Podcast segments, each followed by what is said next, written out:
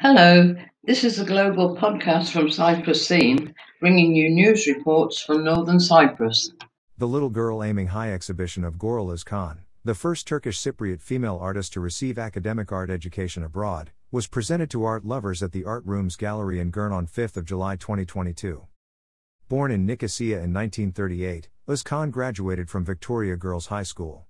At the age of 15, she went to Ankara with a scholarship given by the Republic of Turkey and completed her academic education first at İsmet Paşa Girls Institute and then at Ankara Technical Teachers Training School for Girls. She graduated in 1959 and returning to the island became the first Turkish Cypriot female educator and artist and after her teaching years the first woman inspector in this field. Özkan is also among the first artists to realize abstract figurative works in the north of the island.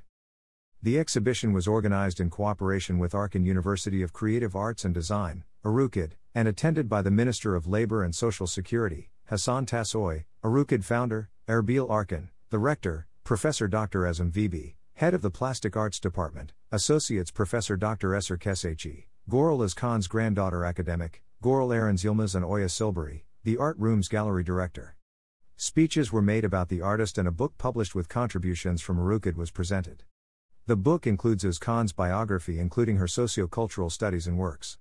Associates Professor Esser Keçeci had donated and bequeathed the works to the Özkan family and friends.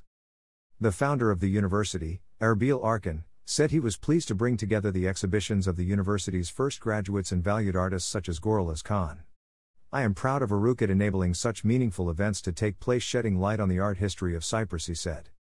Ezem Vibi, with this exhibition and the book, Göral Özkan's art will reach a much wider audience.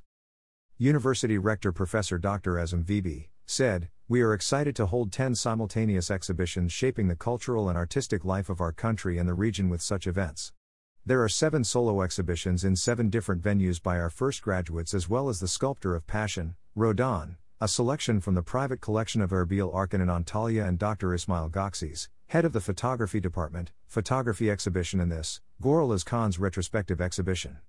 As ARUCAD, it is a great honor for us to support the exhibition of our female artist and the publication of her book. I am sure that this valued artist's works and contributions to Turkish Cypriot art history will now reach much wider audiences. Minister of Labor and Social Security, Hasan Taçoy expressed his pride of once being a student of Goral Özkan and thanked ARUCAD and the Arkan Group for their contributions in the realization of the exhibition. Associates Professor Dr. Eser Keçeci also talked about the artistic life and published biography of Göral Özkan.